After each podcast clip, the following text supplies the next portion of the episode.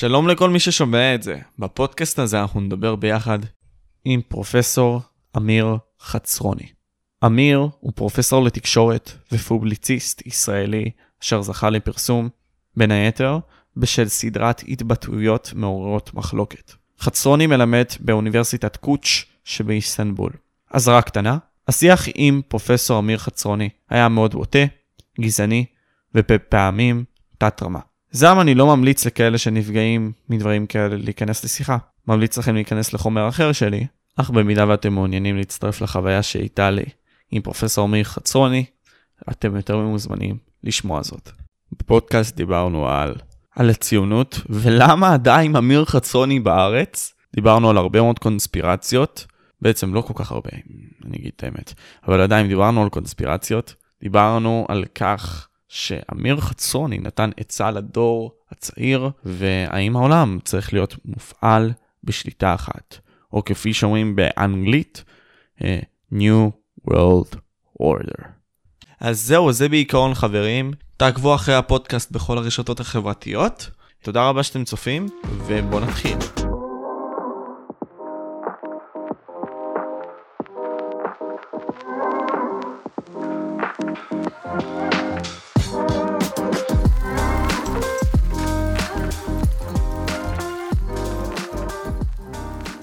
אז בכל מקרה, מה נשמע איתך, אמיר? סביר בגבולות הז'אנר. סביר בגבולות הז'אנר. סביר בגבולות הז'אנר, מה זה אומר? הז'אנר בעייתי, אתה יודע, מדינת ישראל, מנסור עבאס, שרצים. מה בעייתי במנסור עבאס? שמן הרבוש. שמן הרבוש. שמן הרבוש. אוהב חומוס, אוהב אסלאם, מה טוב בו? אז עם זאת, שאלה לי אליך, איפה אתה רואה את ישראל בעוד איזה 15 שנה מהיום? סתם תזרוק. אני רואה מדינה, עולם שלישי, צפופה, עתירת שרצים, עתירת שמנונית, כמו שהשווארמה נוטפת מדוכן ברחוב הגליל בטבריה. ככה אני רואה את כל מדינת ישראל כאיזה מין נחיל של שומן שנוטף משווארמה, כל זה משוך בתחינה, ואתה רואה את הבורות המפוצפצות האלה של השומן כזה הולכות אחריך ורודפות אחריך כמו עדר של אגור אזריה עם קטנטנים רוצחים. מדינה דוחה, מלאה בפרנקים, ואפילו יותר גרוע מפרנקים, אושים, עם כיפה, בלי כיפה, צבעת עולם. אז תיתן לי עכשיו את הדמות, בוא נגיד ככה, אידיאלית לאזרח ישראלי. תראה, אני חושב שישראל היא בגדול חסרת תקנה. למה יש לך מאחור הדגל ישראל? כי להגיד לך את החשיבה האישית שלי, אני אוהב את המדינה שלי. היא לא מושלמת כמו שום מדינה, אבל אתה יודע, כמה שיותר מנסה לבוא ולאהוב אותה. כמה מדינת ישראל משלמת לך שתתלה את הדגל שלה? בינתיים זירו, אני גם לא רוצה בינתיים כסף ממנה, אתה יודע. אז אתה פרסומאי חינם, מה שנקרא, עושה קמפיינים בחינם. אפשר להגיד לבינתיים, כן. אתה יודע, לגיטימי. גם אני הייתי מוכן לעשות קמפיין בחינם, נגיד בשביל להיות באולפן שישי, אבל קמפיין בחינם בשביל מדינה דרק, יודו פשיסטו ציונית, בחיים לא.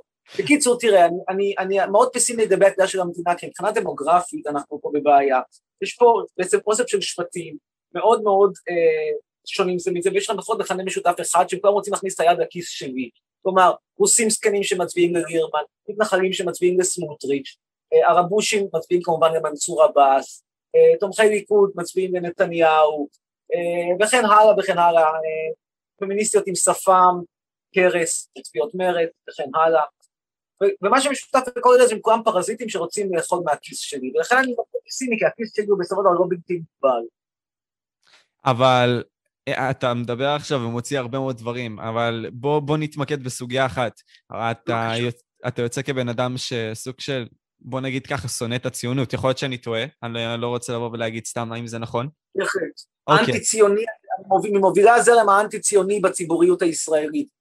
למעשה אפשר לומר שבהשוואה אליי, אפילו איימן עודה אפשר לומר הוא כמעט פטריוט ציוני. ולמה זה ככה אצלך? תראה, מסיבות שהן שילוב קסום של האישי עם הציבורי, או במילים אחרות, מצד אחד דת ישראל היא מדינה שלא נותנת תוכנית טלוויזיה, מצד שני זו מדינה מכוערת, אז אין לי סיבה אישית לאהוב אותה, ואין לי סיבה ציבורית לאהוב אותה, דרק מפה ודרק משם. אז למה אתה נמצא פה? תשמע, אתה מכיר את החוק הראשון של ניוטון, בן כמה אתה אדם? אני תכף 18. מצוין, את החוק הראשון של ניוטון למדת. כן. מה הוא אומר? כאילו סטטי, מצב סטטי פשוט של גוף. או, איזה מגמה אתה היית, אגב, 5 יחידות, מה? הייתי פיזיקה בעבר. נו, אז אתה רואה, אתה לא קצת ניוטון, אבל חוק ניוטון בעצם בא ואומר, אם אין משהו שידחוף אותך החוצה, אתה תישאר במנוחה. אתה מסכים איתי. יס. אוקיי. אז מה שקרה זה שכנראה אין עדיין כוח מספיק חזק שידחוף אותי החוצה, אני מאוד מקווה שבקרוב יהיה כוח מספיק חזק, אבל אני רוצה, אתה יודע, כמו שאתה מכיר את המושג מצנח זהב? אוקיי, פחות, אוקיי, מצנח זהב, תסביר. מצנח זהב זה שלמשל נגיד, כחלון עוזב את הפוליטיקה, ריפוליטאי החביב עוזב את הפוליטיקה, הולך לעבוד ישר באיזה חברת אשראי ב$8 מיליון לשנה. אני לא מבקש 8 מיליון, אבל אני אשמח ל$800,000, מגיע לי, סליחה, בהשוואה לכחלון, אני גרמתי הרבה פחות נזק. אהבת את כחלון? את כחלון, תשמע, סביר לחלוטין, למה? לא יודע, אתה בן אדם שלוקח את הכל בקלות כזה, בסבבה, אתה כחלון בסדר, שווארמה בסדר, דגל ישראל בסדר, מה לא, יש משהו שהוא לא בסדר בעיניך במדינה הזאת? מה שלא בסדר, לפי דעתי במדינה הזאת, זה בכללי נגטיביות שיש בכל העולם, תשמע, אני מנסה להסתכל אופטימיסטי, יכול להיות שזה בגלל שאני בן 18 שלא חווה כלום בחיים האלה, יש מצב, מה אני אעשה? תראה, האופטימיזם שלך הוא חסר תקנה וגם חסר בסיס. יש מצב. וזה רע, זה רע תכלס. תראה, אתה יודע, במדינה נורמלית, אני הייתי באולפן שישי יושב, אבל במקום לשבת באולפן שישי, אני יושב איתך, לא נעים לומר, איך קוראים הפודקאסט שלך? ווי טוק פודקאסט. ווי טוק פודקאסט. לא אותה ליגה. לא אותה ליגה. אתה רואה, באולפן שישי יושב ארי שביט, שהודה בעבירות מין, הודה בהטרדה, ואני בווי טוק פודקאסט, במקום שזה יפה. עכשיו שאלה לגבי זה, הקטע שעורייתי, בוא נגיד ככה, מדליק אותך? לא, אני עושה את זה מתוך אמונה בצדקת דרכי. וואלה, וזה לא קשור איכשהו לכך שאתה, כאילו, היית פרופסור לתקשורת בכללי? כל העניין הזה, לא. הפרובוקציה לא. בכוח כזה? לא, לא, תקשיב, תראה, התחלתי, את הדוקטורט שלי בתקשורת גמרתי בשנת 2009. ועד 2000 סוף שנות ה-2000, הייתי דוקטור די סטנדרטי לתקשורת. אתה יודע, הכירו אותי בחוגי הדוקטורים בתקשורת, לא אהבו אותי כי הייתי אנטי-פמיניסט, אבל לא, אתה יודע, לא עוררתי עדים יוצאי דופן, למרות שפה ושם כתבתי מאמרים, פה ושם הופעתי בתוכניות טלוויזיה חשובות, לדוגמה חשיפה עם חיים, לא חשיפה, עם חיים אלגר, מה זה היה? סקופ, לא זוכר, בעיקר ערוץ אחד הייתי אוהב להופיע. אבל הפרסום שלי באמת קרה בשלב יותר מאוחר, כך שזה לא נבע מזה שאני פרופסור לתקשורת. אני הייתי פרופסור לתקשורת עדיין יחסית, אתה יודע, עוד פרופסור לתקשורת. למה ככה אתה מסתכל על עצמך? זה קרה בזכות זה, במידה רבה בזכות זה שהכלבה שלי דאז, צפניה, הוקשה על ידי נחש צפה, אגב נחשים כמו כושים עם כיפה, לא כיפה, זה אלמנטים זרים, משום מה, נחשבים לחיות מוגנות, אבל עם אלמנטים זרים שלא תורמים הרבה. כך או אחרת, הוקשה על ידי נחש, צפה, מתה במקום. אני לא הייתי בארץ, אבא שלי היה, והזמין בדחיפות וטרינר, הווטרינר לא טרח להגיע, כל זה קורה 2012, עד שהוא הגיע הכלבה מתה.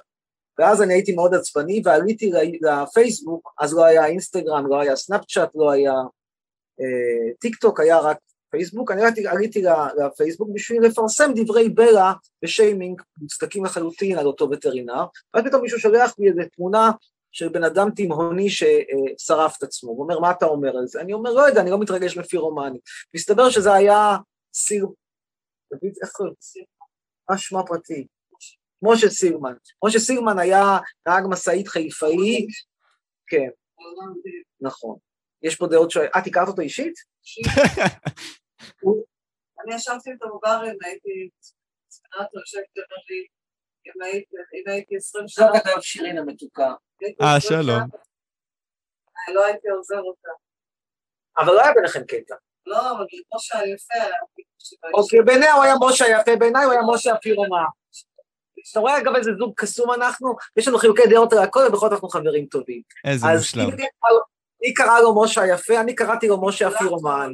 כולם קראו לו משה היפה, רק אני קראתי לו משה הפירומן, לכן אני התפרסמתי והם נשארו אלמוני. ואז אני אמרתי, שאלו אותי, המשיכו לשאול אותי, תגיד, מה אתה חושב על מותו? הוא אגב הציג את עצמו מחאה על זה שלא נותנים לו קצבאות חינם, שבתי הייתה נפטרנו בזול מפרזיט. ככה הפכתי למפורסם.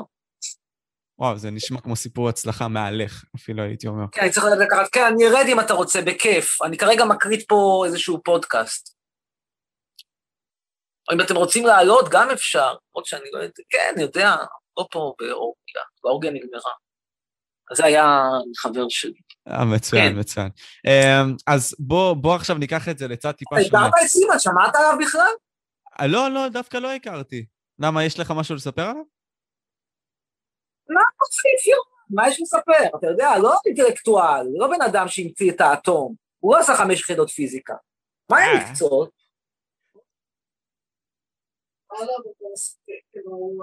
פיוסקאי.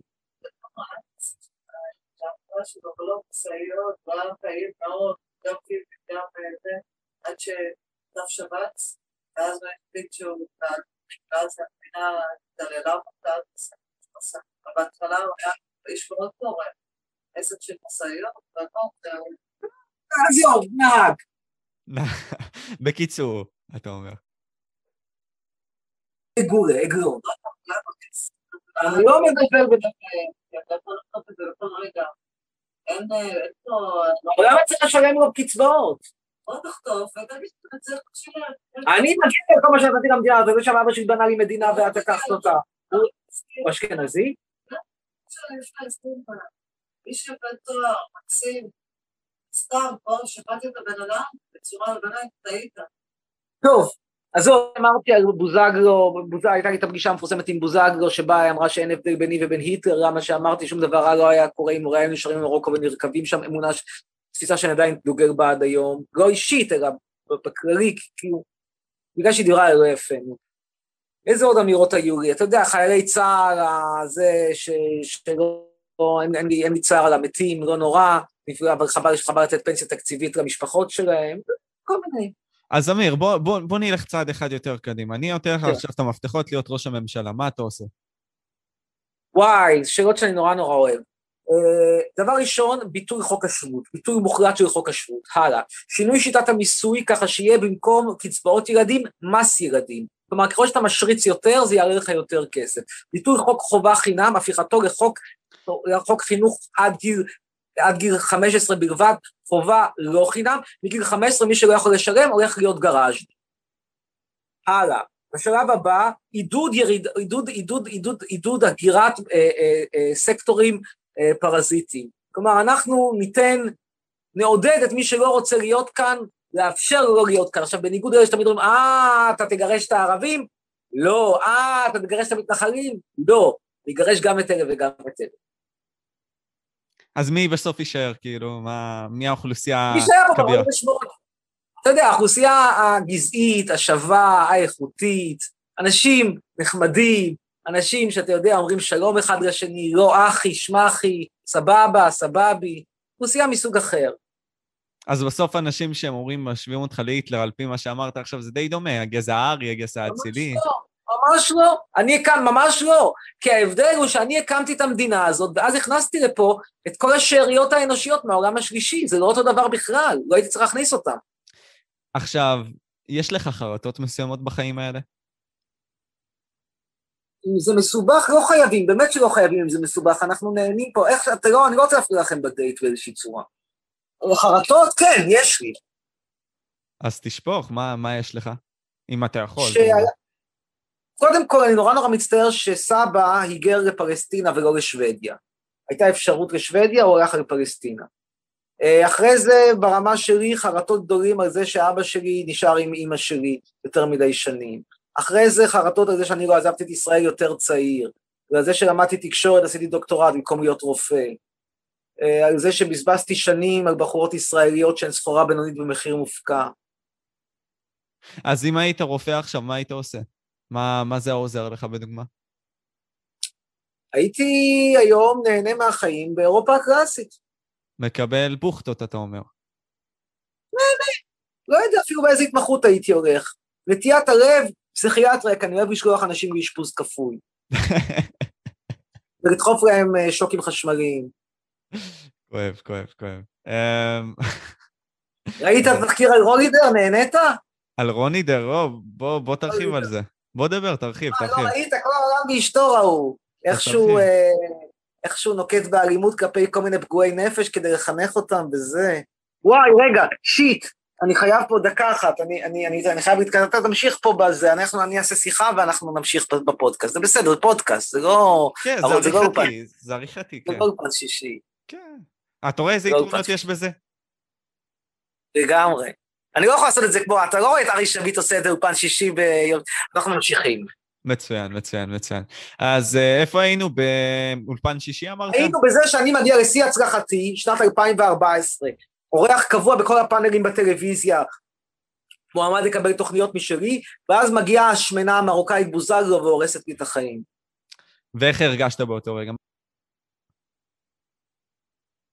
אז לא איך הרגשתי, אני הגעתי לאולפן עם אינגריד, אהובתי האוסטרית, והבטחתי לה טיול לקיסריה, וחשבתי אחרי הטיול לקיסריה, אנחנו נקבל מציצה בחוף הים, במקום מציצה בחוף הים, קיבלתי את הפוסטמה הזאת, מתווכחת איתי על הנאצי. וואו. קשה. זה בעיה פילוסופית, הייתי אומר אפילו, לא? פילוסופית, ביולוגית, לא יודע, אתה יודע, צריך... מה הדבר הכי מגניב שעשית בחיים שלך, לדעתך?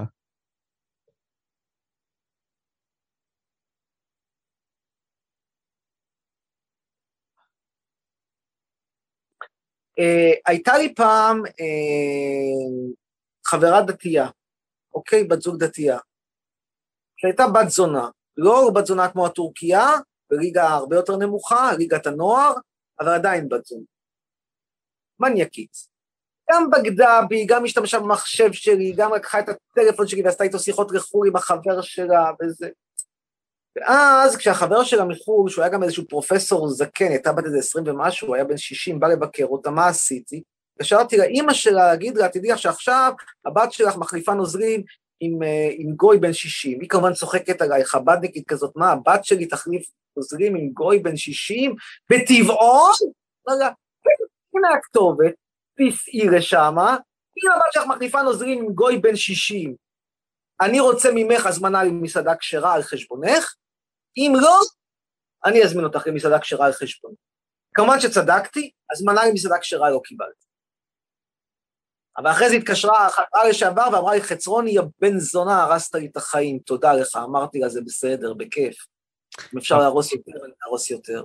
אבל למה כשרה? לא הבנתי. יא. לא, התכוונתי אליך, אתה אמרת, תזמיני אותי למסעדה כשרה. כי בן אדם יהודי, דתי, מאמין, לא יזמין בן אדם אחר עם מסעדה לא כשרה, זה לא בא לו בטוב, זה לא בא לו בטבעי. אבל אם אתה בא בהצעה כזאת מוגזמת, בוא תגזים יותר, מה, לא? דווקא ללכת על ה... אתה יודע, הלכתי על ה... לא רציתי לגרום לה למשבר אמוני יותר חמור.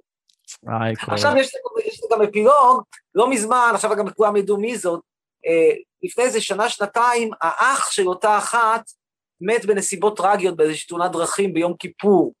ואז אני הייתי הראשון שהודיע לה על זה, למה? כי ידעתי שהיא לא משתמשת בטלפון ובזה ביום כיפור, ואז אני שלחתי לה הודעה, מזל טוב, את אחות שקולה, תנחומיי, תראי מה שקורה כשהולכים ברגל ביום כיפור במקום לנסוע. היא אמרה לי, תודה, חצרוני, המניאק, ממך למדתי שאני אחות שקולה. זה טיפה סיפור כואב, הייתי אומר, לא? לדעתך, מה אתה אומר? אם אני עכשיו הייתי מספר לך את זה, מה היית חושב? חצרוני גבר. חצרוני גבר, הבנתי אותך. מגניב. אז בוא עכשיו נקפוץ למשהו שהיה לך רלוונטי עכשיו, סבבה, עם כל סיפור הטיק-טוק. מה קרה שם? תסביר לצופים. אז היה לי דף טיק-טוק פופולרי, 34,000 עוקבים, שבאמת הקדשתי אותו מטוב ריבי וביוזמתי, ומתוך רצון טוב, לחשוף את הנוער. שוב, אני יכול לעזור לה.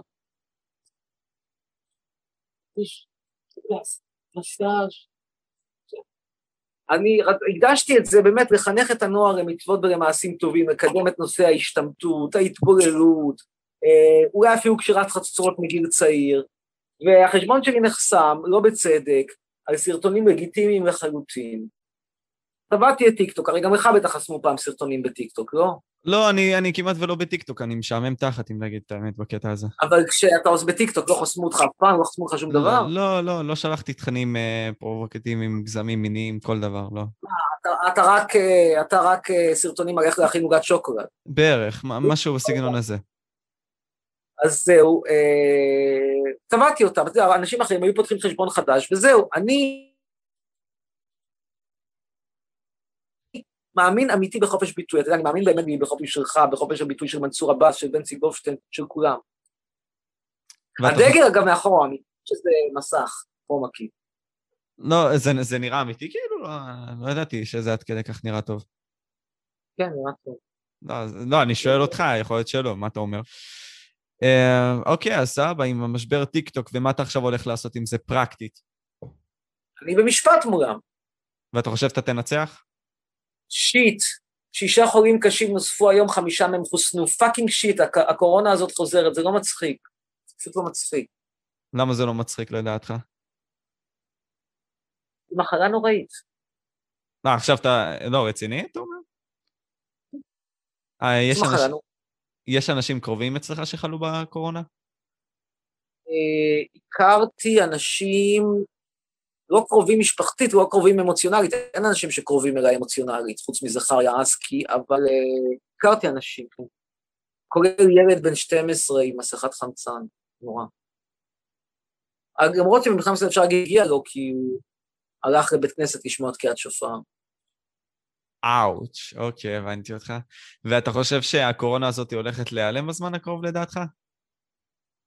לא נראה ככה, זאת אומרת, בוא נגיד ככה, אולי עוד פוש בחיסונים, עוד סיבוב של החיסונים, פלוס סיבוב קורונה, אחרי שנחסן גם את ה-12, אבל אתה יודע, תגמור לחסן את בני 12-15, יהיו לך עדיין בני מתחת ל-12, ואז צריך רק לדעת שיחסנו אותם, אפשר אותי מה הייתי עושה, כנראה שהייתי דוחף פשוט חיסונים לכולם, מה שיהיה יהיה, אבל אני מודה שאני מדבר קצת מתוך אינטרס, כי אני רוצה שלא תהיה קורונה, או אכפת לי שילד בן 7 ימות.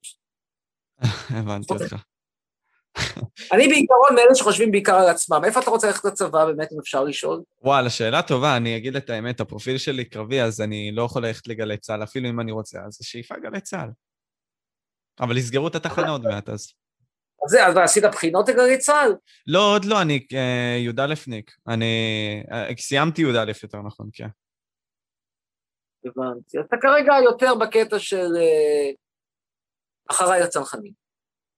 אם אפשר לבוא ולהיקול לזה ככה, כן, אני מנסה בינתיים לאסוף תיק עבודות, וגם בכללי לתת תוכן, וזהו, אם נסתכל על זה ככה, ברמה הכללית. אבל שאלה לי לך עכשיו קונספירטיבית, האם אתה חושב אבל שביל גייטס אחראי לבוא ולשים שבבים לגבי כל מה שקשור לחיסונים וכאלה? לא. התשובה ספירית, אני לא מאמין בשטויות האלה. אוקיי, יש קונספירציות אבל שאתה כן מאמין? לא. נחיתות על הירח. אדם שמלמד שיטות מחקר, זה קשה להאמין בשטויות. אוקיי, אז בוא נתעסק בדבר האחרון לגבי הדברים האלה, פשוט חשבתי שיש דגש חזק לגבי זה. נחיתות על הירח, אתה חושב שהם קרו או לא בארצות הברית? כן, הלאה. אוקיי, פשוט הייתי צריך לבוא ולהמחיש את זה, אבל אם נגיד וכן, בסדר? למה אין עוד נחיתות על הירח? תשמע, נגיד שאתה נוסע לחופשה באשקלון. פעם אחת נסעת, סתובבת במדרחוב הססגוני, הלכת לחוף הים, עשית על האש. פעם שנייה, אכלת שווארמה, הסתובבת בטיילת היפהפייה, אחר כך אולי הלכת לשבת ולהשתזף במרפסת של הולידיין.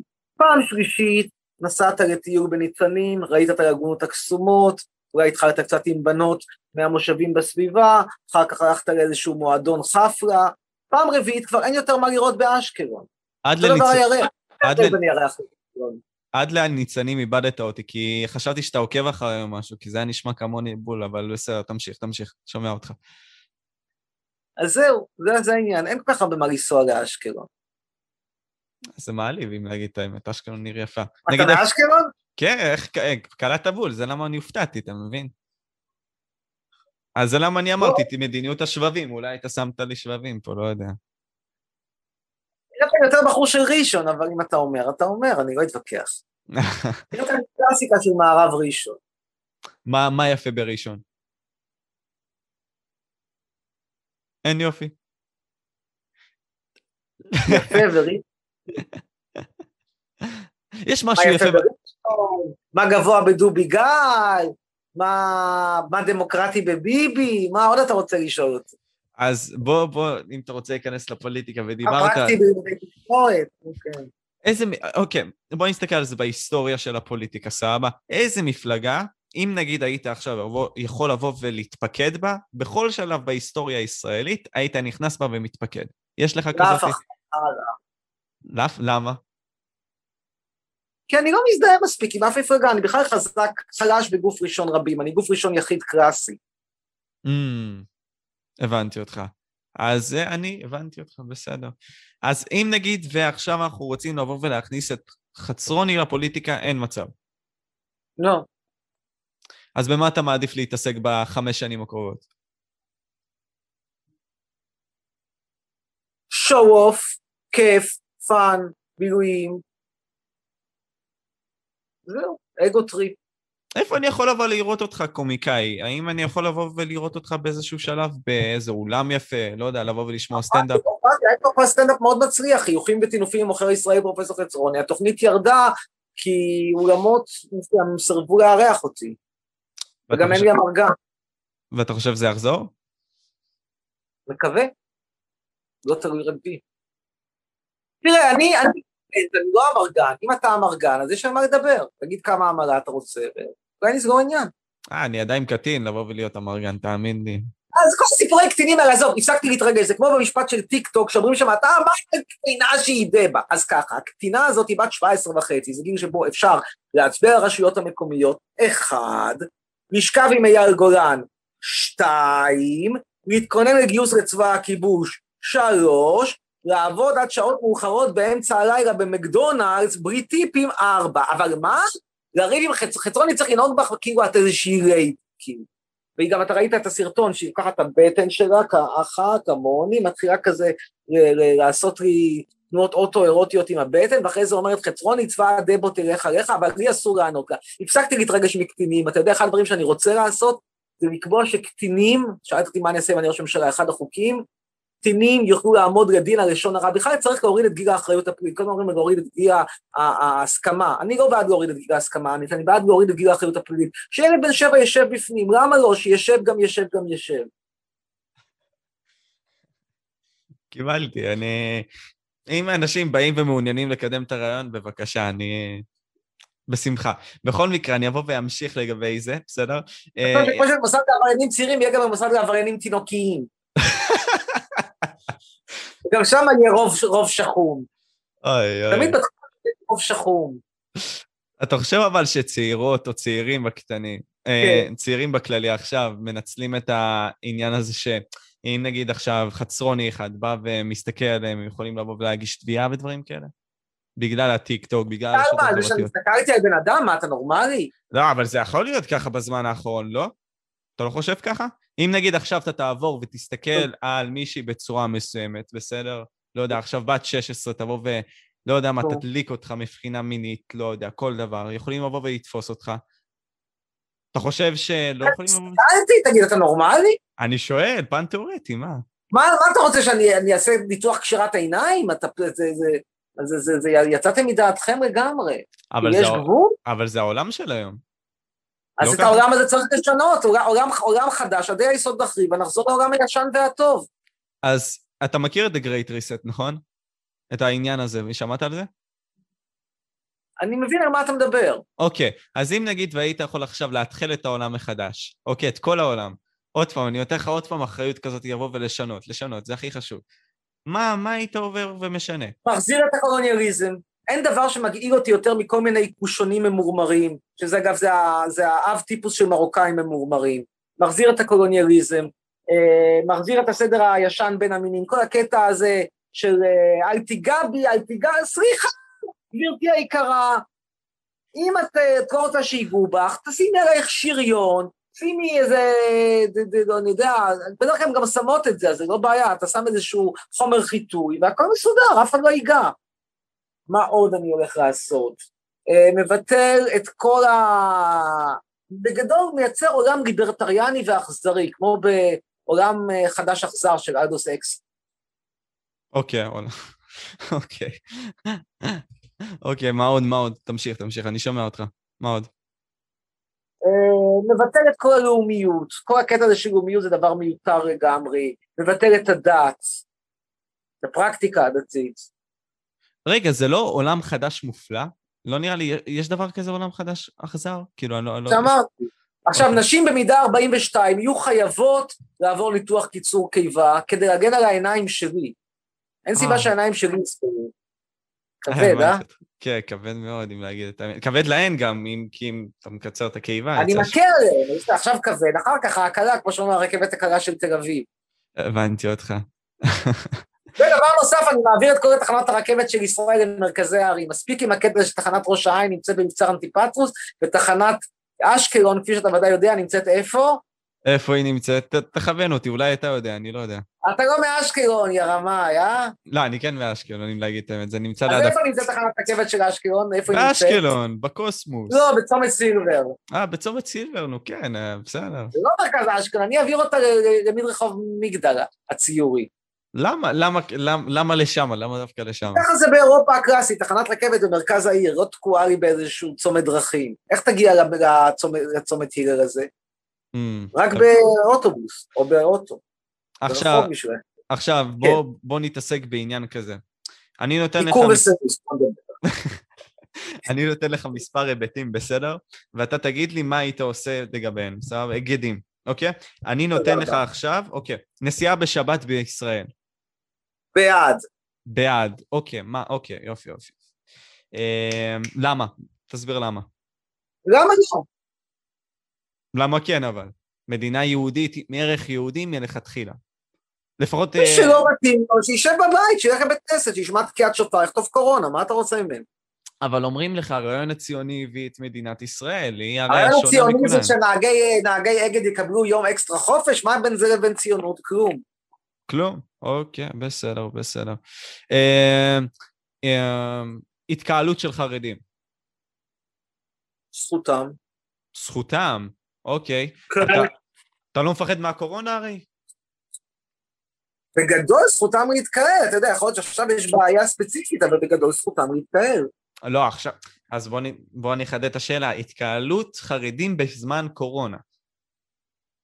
אתה היית הביא אותי לרזולוציות של שר הבריאות, אני לא עשיתי דוקטורט במיולוגיה.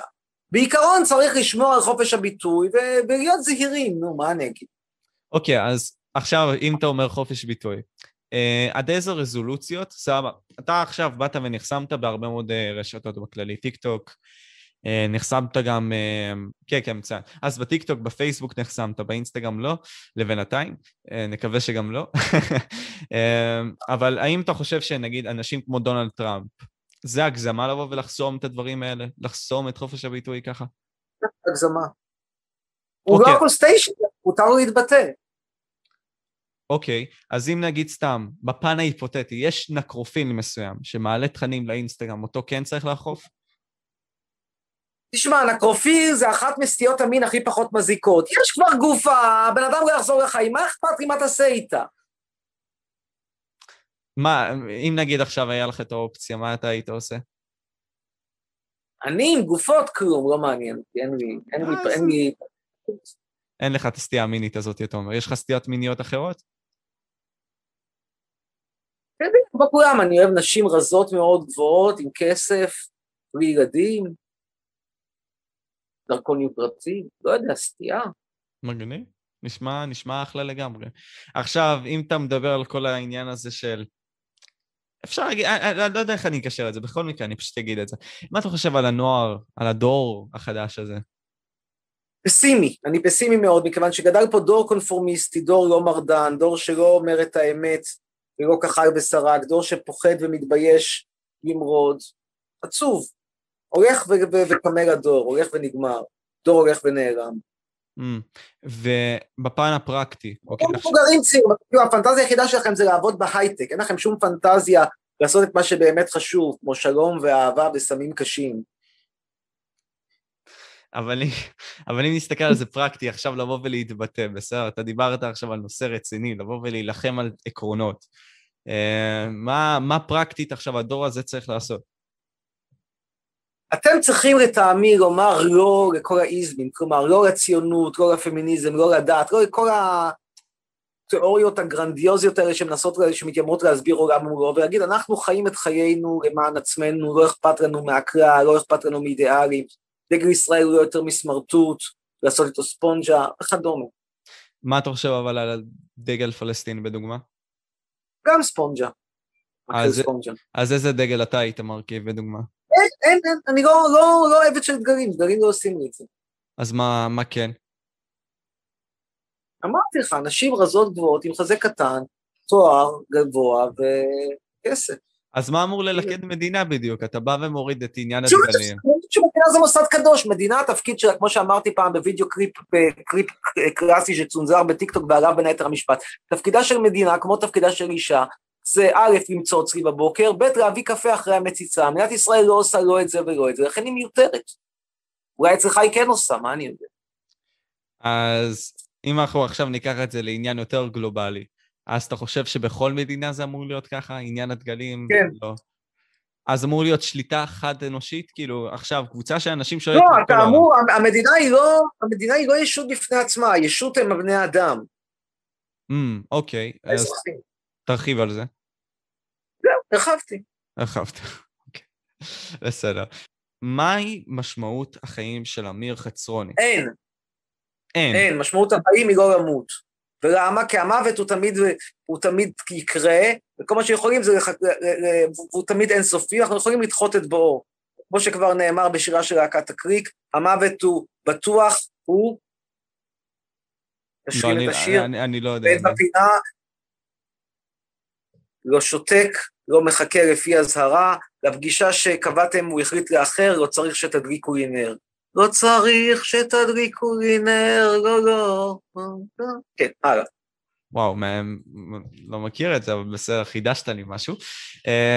אוקיי, מה עכשיו תבונות שלך? יש לך תבונות מסוימות שאתה יכול לבוא ולתת לנו? כן, לא להאמין באידיאלים. אידיאלים יקחו אותך בסופו של דבר, לבזבז את חייך על שטויות. בדוגמה אצלך, איך זה יתבטא? אני פחות בזבזתי, הכישרונות שלי היו אחרים, הכישרונות שלי היו החלטות לא מקצועיות לא נכונות. לעשות דוקטורט בתקשורת ולא ברפואה, להמשיך לקריירה אקדמית, לא להבין שהמסלול הזה הוא מיותר, זה מדעי הכלום, זה היו הטעויות שלי, שהן אחרות. אוקיי, ואיך אתה היית מסכם את עצמך? האם את הדמות? האם זה מי שאתה? איך היית מסכם? לא, אני בן אדם. אני בן אדם לגמרי. ואנשים פשוט לוקחים את זה בהגזמה לדעתך? כלפיך. כן, כי הם סתומים. כן, מה? הם סתומים וזה נוח להם, התבנות הזה נוח להם, פריימינג. הבנתי אותך. הבנתי. אז עם כל העניין הזה, אני חושב שהרעיון די זורם מצחיק כזה, אני פחות, גם אינפורמטיבי באיזשהו שלב, אני מקווה שנהניתי מהתוכן הזה, אני חושב שהיה נחמד, נכון אמיר? מה לדעתך? נכון. דווקא אז בסופו של דבר היה עדיף להיות פה לדעתך, מה היית אומר לגבי הרעיון הזה? מה האלטרנטיבה? מה האלטרנטיבה? לא, אבל עכשיו בוא תיתן דירוג לרעיון הזה, מה היית אומר? תן דירוג הגיוני. 8.5, זה סביר. 8.5, מתוך 10, כן? לא מתוך 100.